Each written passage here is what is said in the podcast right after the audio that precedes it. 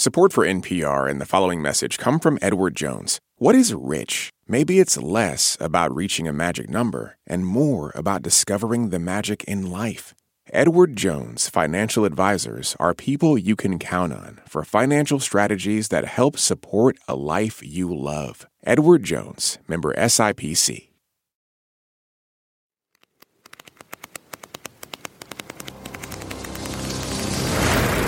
A Christmas tree here. Make a t shirt and then file that shirt around the world as it gets made. We were Toxie's last owners. She was our pet toxic asset.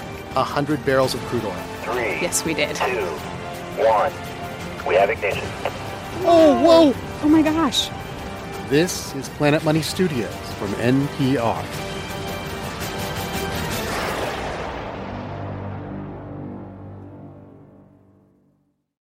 I can narrate this for you. Is this this is the last one? Yes. Okay. Remember how in last week's episode we had just picked a public domain superhero called Microface? Microface. Yes. He was created in the 1940s. and and we've done some research and what we want you to narrate is like our comic bookified version of how we imagine the moment microface was created Sounds good? we're very excited we're going to shut our mics off you ready Yeah.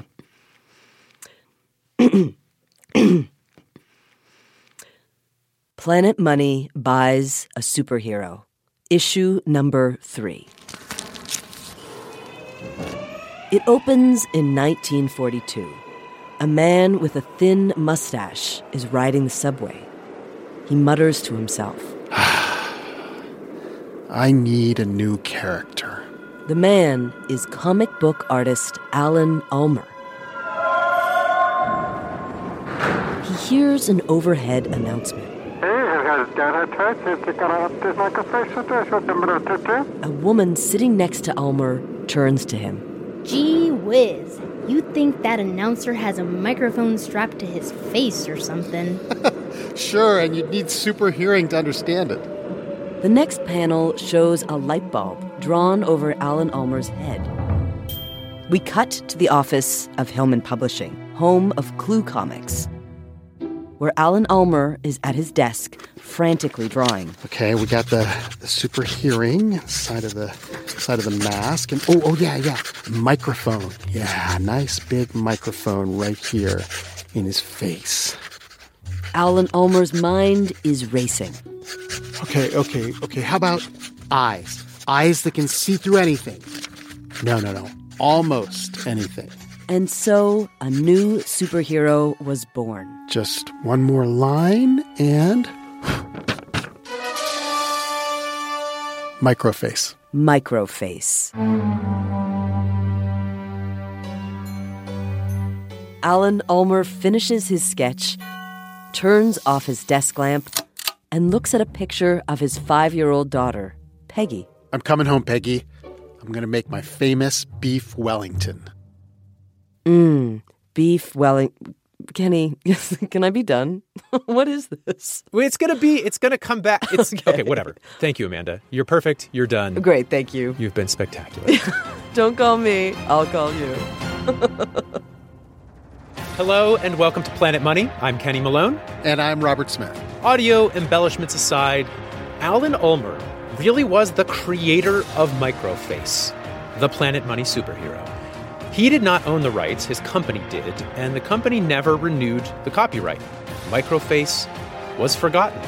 Our mission today is to do what Alan Ulmer was never allowed to do finish the story, update it for the 21st century, and have Microface live again, but this time in our world, in the world of business and economics. Today on the show, we are going to figure out how to build a new superhero franchise from the ground up. And who knows, if we do this right, Microface could be bigger and more lucrative than the Hulk. He is the biggest. This message comes from NPR sponsor LinkedIn Marketing Solutions. As a business to business marketer, your needs are unique. B2B buying cycles are long, and your customers face incredibly complex decisions. LinkedIn ads empowers marketers by allowing you to build the right relationships, drive results, and reach your customers in a respectful environment. Make B2B marketing everything it can be and get a $100 credit on your next campaign. Go to linkedin.com slash money to claim your credit. Terms and conditions apply. Right here in my hands is what Alan Ulmer created in 1942. Clue Comics issue number one. The very first comic book appearance of Microface. In this origin story, our hero is an inventor and mechanic named Tom Wood. We see him at a defense factory tinkering with a plane engine when his colleague comes running into the panel and says, quote, Say, Tom Wood, you want it on the phone. Tom picks up the phone. It's the police. Is this Tom Woods? What? We're uh, sorry to report, sir, that your brother was murdered. What? What? What? What? What? What? What? Tom wants revenge. Goes back to his house where he pulls a strange mask from a drawer. Maybe at last I've found a use for my micro mask invention which the government turned down. Yeah, I guess Tom Wood tried to sell this mask to the Defense Department. That's the first and last we hear of this this particular plot point. But we do see a patent drawing of the micro mask's powers. Super sensitive hearing. Photoelectric eyes, which can penetrate almost anything. And microphone amplified voice, which can appear to come from anywhere. In the next panel, we see Tom Wood wearing the mask and announcing himself to the world. Crime can blame none but itself for its most dreaded menace Microface. It's a little bit of a confusing sentence. So he's he's a menace to crime itself. Yeah, it's, that's what's written there. To the crime, and they have only themselves to blame for him becoming their menace. Makes sense. Now, here is the biggest obstacle standing in the way of our plan for world superhero domination. In order to make money off a superhero, you need to own the copyright to that character. But remember, no one owns the copyright to Microface because he is in the public domain. Everything in that old comic book we just read is public domain. Yeah, the story, the design of Microface, the alter ego, inventor mechanic Tom Wood, all of his superpowers. If we were going to try and sell a t shirt with Microface for $18, I mean, we're allowed to do that, but you, dear listener, you could sell that exact same t shirt and only charge $15. We can't sue you. No, in fact, we would have to probably buy your t shirts and then sell them for $18, make a little profit. There is, however, an exception to the public domain rule that is critical for us. If we do add things to Microface's story, if we can improve him in some way, we can give him new superpowers, a new identity, change the design, we will own all of those changes. Planet Money would hold the copyright to that new version of Microface.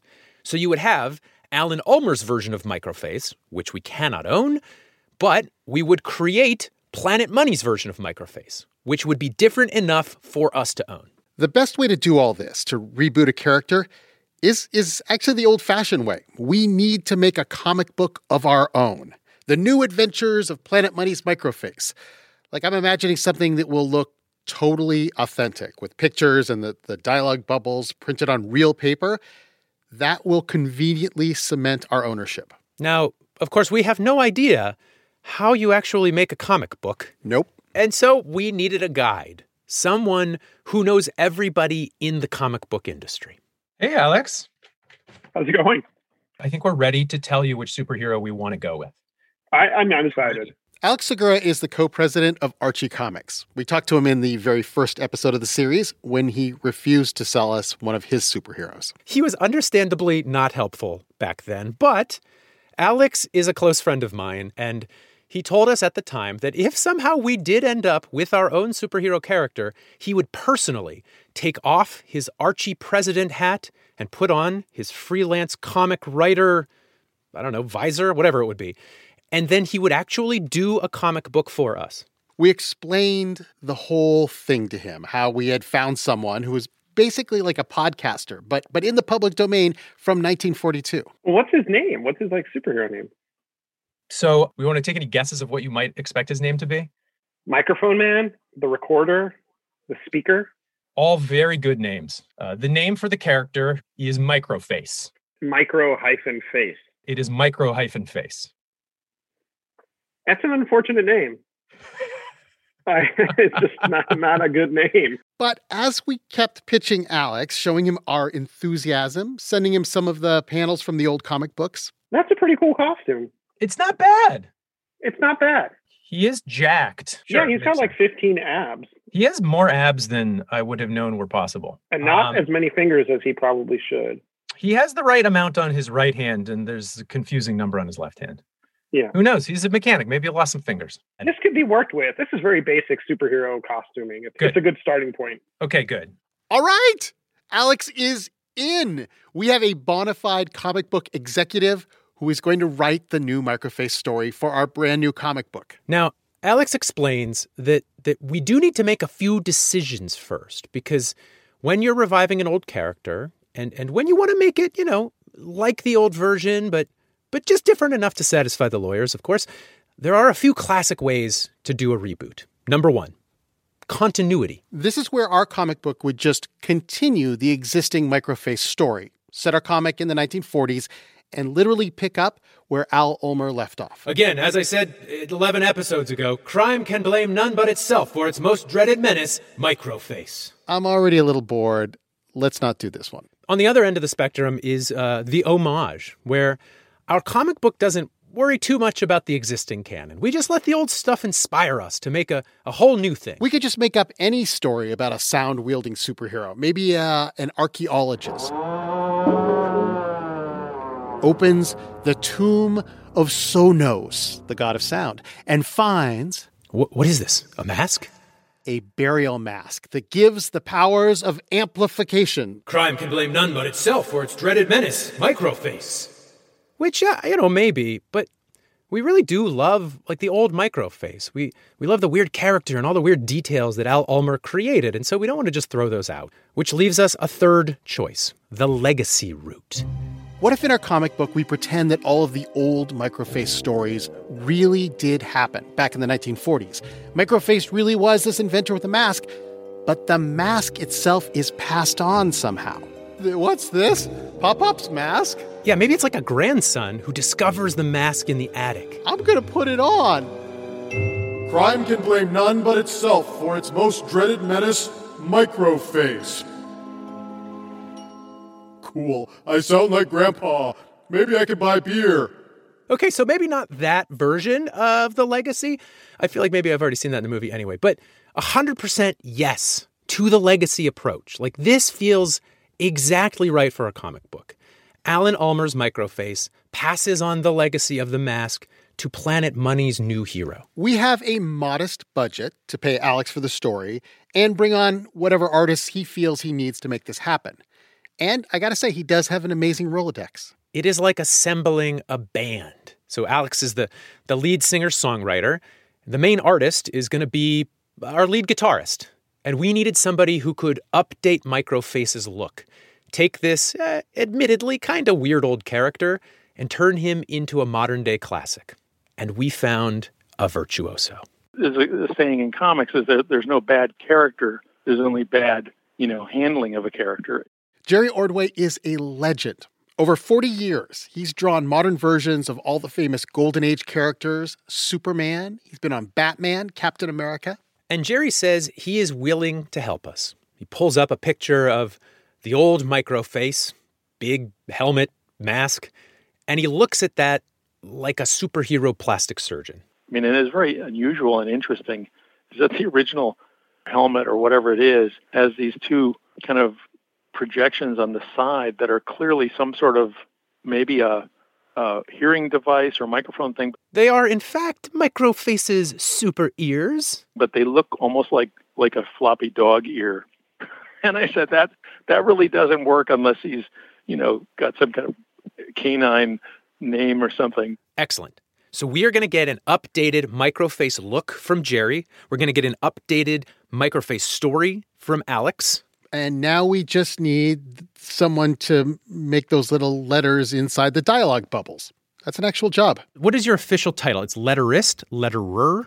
So I uh-huh. prefer letterer.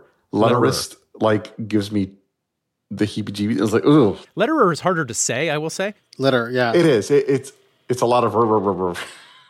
This is Taylor Esposito. He says that the letterer is sort of like the bass player in the artistic band. You know, he sets the rhythm of the story. And kind of like the bass player, he never gets any credit. And so you know what? Here's an interview with the bassist, Taylor Esposito, letter master for the ages. Did you just have extraordinarily neat handwriting when you were growing up? Oh, I have chicken scratch. It's awful. What have I we mean, done? No, no. Luckily today, uh, everything is done digitally. It's more of a graphic design job these days than it is a hand done job. So we got our story, we got our art, we got our words. This comic book team is starting to come together. And then we realized there is one more person that we probably should have on board before we start production on an entirely new comic book about Microface. Somebody who embodies the legacy of the original Microface and could, with one little word, tank this entire project. Hello. Hi, is this Peggy? Yes, it is. The daughter of the original artist who created Microface, Al Ulmer. Maybe we should have our lawyers here just in case it gets a little litigious. After the break. This message comes from NPR sponsor Babson College. Discover Babson College's Master of Science in Management and Entrepreneurial Leadership program, an intensive nine month journey that equips recent college graduates with practical skills for today's dynamic business landscape. Tackle real world challenges and emerge with a problem solving mindset. Whether you choose to start your own business or innovate within a corporation, a master's from Babson will help launch your career forward. Apply today at babson.edu slash msleader. Do you want to start by just telling us your name and who you are? Uh, yes, I'm Peggy Laux, and I'm 83 years old, and I'm a retired uh, librarian. Mm-hmm.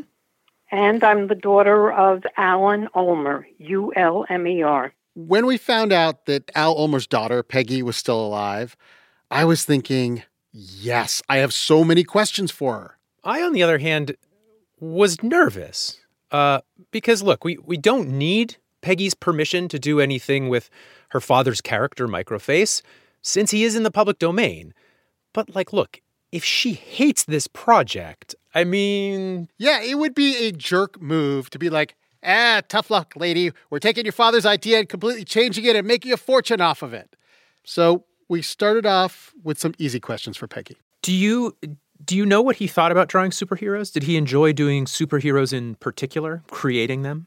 Oh, yes. You know, the, uh, especially some of these uh, characters, they were always in tights with capes and, uh, you know, some kind of uh, headgear or masks. So what was your father like as a as a person? Yeah, no, he would have been really someone you would like to have known and been in their company. You know, he was a gourmet cook. His beef Wellington was to die for. We always waited for that. The Ulmers lived on the Upper West Side of Manhattan. Peggy was five years old when her dad created Microface. This guy with these goggled eyes and this nose with the microphone, I, I just, where did he come from? We were going to ask you the same thing. We were going to ask you, where did he come from? Where did he come from? Where? Where? Where? uh, truthfully, I don't know.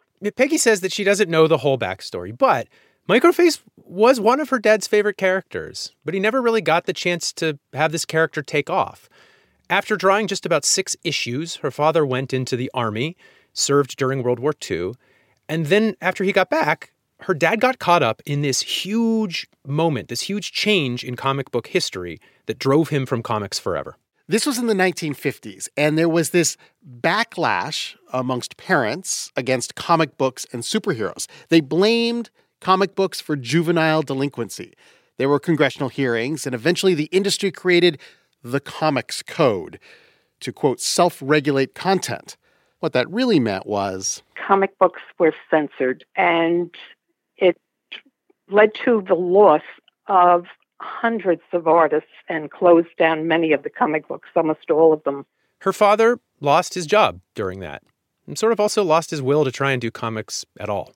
Then he went into do, making film strips, educational film strips, which were a big thing at the time. Then he uh, just started doing fine arts. He did a lot of paintings up in from Maine and here on Long Island, uh, you know, seashore and that type of thing. But he wasn't drawing any superheroes anymore?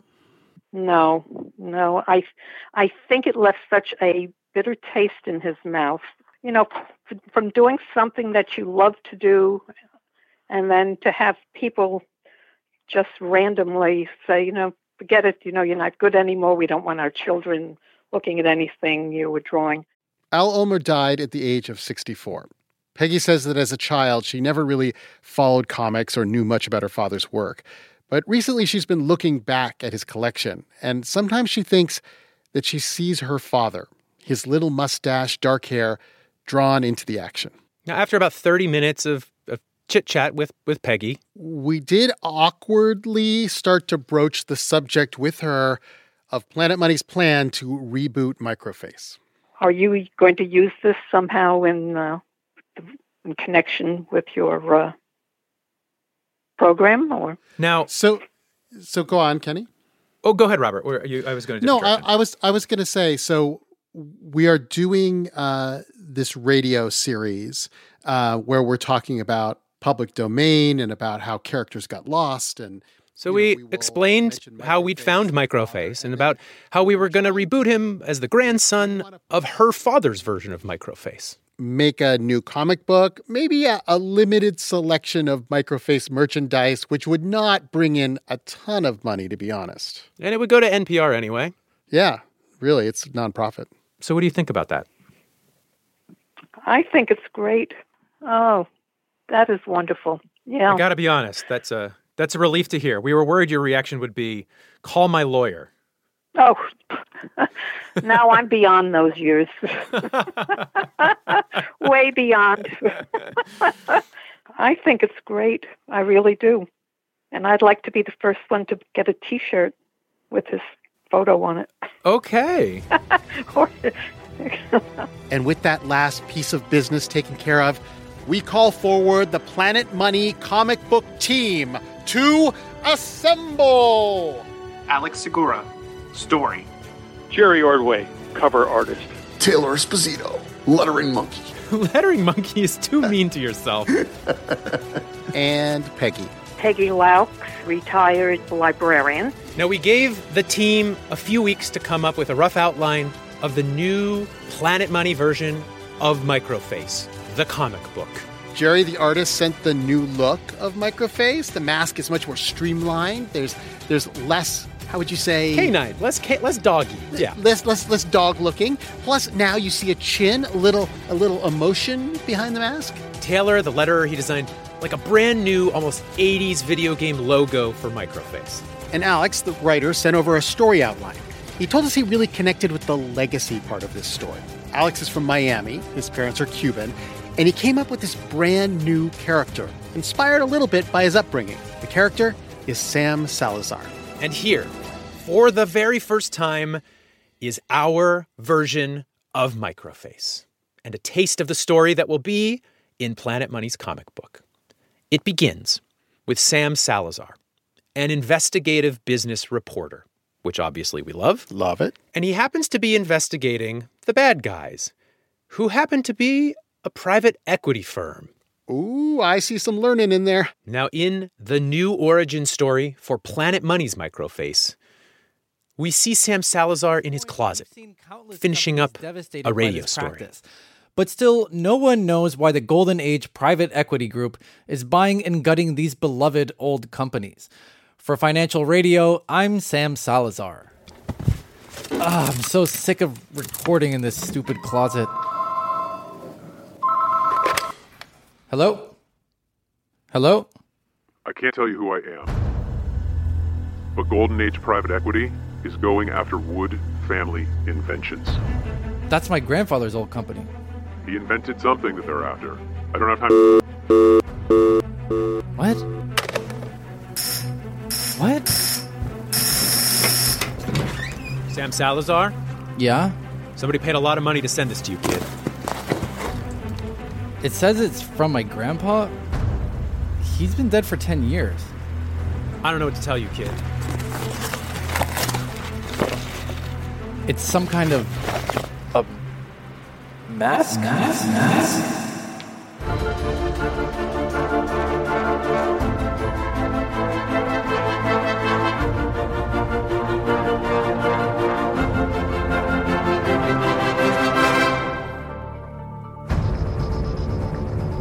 What's going to happen next? Well, you're going to have to pay to read the comic book. Hmm. I hope this works. We're very bad at selling things. We can do it. Okay, let's do it. Planet Money's Microface comic book is available at a special pre-order price starting right now at npr.org slash microface. One second, I'm getting a pen to write that down. What was that again? npr.org slash microface. Should I put a hyphen in there? You can put a hyphen in it or not. What? It'll all take you there. npr.org slash microface. Got it. I think it'll take a few months to fully write and produce and, and print this comic. We're going to follow the process and tell you all about it in a few months. Again, that is npr.org slash microface. Also, you know, we did think that a comic book was all we would be selling today. Sure, that's a lot. But when Peggy Laux told us, And I'd like to be the first one to get a t shirt. we were like, oh crap, we really probably should make a t shirt. Yeah. And we did. Three of them. What? Including one shirt that you can completely steal and resell, featuring the public domain, wonderfully weird face of Al Ulmer's microface. In fact, you should tell us if you can double our price. Yeah, let and us sell know. It someplace else. We actually want to know. And Kenny, that's not all. Over the next couple of months, we want to crank up the merchandising opportunities for the new microface. We want to learn all of the ways that you can license a superhero and then follow that process. We're now in the superhero business. Do you own a toothpaste company? Uh-huh. A movie studio? Yeah. A Broadway theater? Do you want to license Planet Money's microface? Well, we're in business now. We own it. Seriously, we're taking all meetings. Give us a call. You can contact us, Planet Money, at npr.org. We are serious. We want to talk licensing. Please call us. At this point, I should take off my uh, my capitalist top hat. Yes. Take out my my money making monocle Yes. and put back on my journalist baseball cap and say that all proceeds from the Microface project go to NPR to support the programming that you know and love. And as a journalist, we would love to hear what you thought about, you know, the actual learning and ideas in this series. We are Planet Money at npr.org. We always love to hear from you there or on any of the socials at Planet Money. We're on Instagram, Facebook, Twitter, and the TikTok. If you know a comic book fan who would love this series, you can send them the entire series at the website npr.org slash superhero. That is npr.org slash superhero. Planet Money buys a superhero creative team. Project manager James Sneed. Sound designer Maria Paz Gutierrez. Engineer Gilly Moon. Narrator Amanda Aronczyk. Series editor Liza Yeager. Micro consulting Dan Girma. Planet Money editor Bryant Urstadt. Supervising producer Alex Goldmark. Comic book team. Writer Alex Segura. Cover art Jerry Ordway. Interior art Peter Krause. Letterer Taylor Esposito. Colorist Ellie Wright. Planet Money staff Mary Childs, Nick Fountain, Sarah Gonzalez, Jacob Goldstein, Alexi Horowitz Ghazi, Emma Peaslee, Greg Rosalsky, Darian Woods, Karen Duffin, Dave Blanchard. Visual team Keith Jenkins, Nicole Werbeck, L.A. Johnson, Sienna May, Bronson Arcuri, Searing Bista. Marketing team Kristen Hume, Jane Scott, Rachel Boozy, Julian Cleveland, Carly Ingersoll, Kelsey Page. Web and digital team Stacy Goers, Patrick Cooper, Allison Hoffer, Ryan Patesell, Vic Krishnaswamy, Todd Wellstein, Grant Dickey. Legal team Ashley Messenger, Kimberly Chow Sullivan, and for copyright searches Jennifer Jenkins and Balfour Jones. Special thanks Neal Carruth, Mathilde Piard, Anya Grundmann, Nick Kaplan.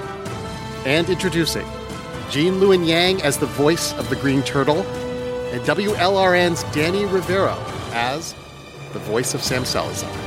I'm Key Grip, Robert Smith. I'm best boy, Kenny Malone. This is NPR. Thanks for listening.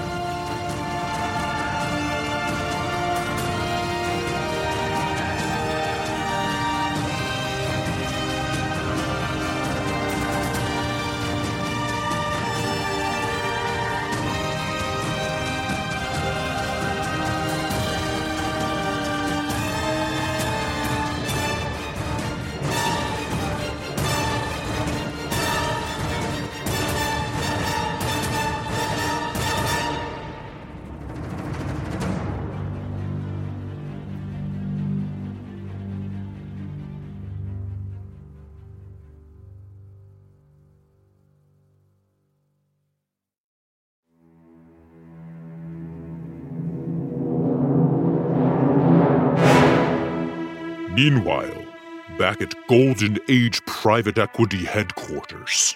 Sir, I have some bad news. We weren't able to find the mask. It seems to have fallen into the hands of a reporter named Salazar. I don't know why I even employ you. Ugh. You had one job.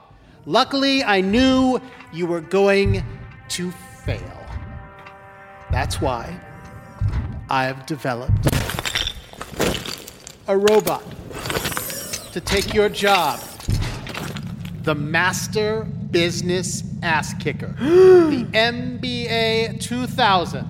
Follow me on LinkedIn or die. A robot who will do what you can't do. Commence micromask acquisition.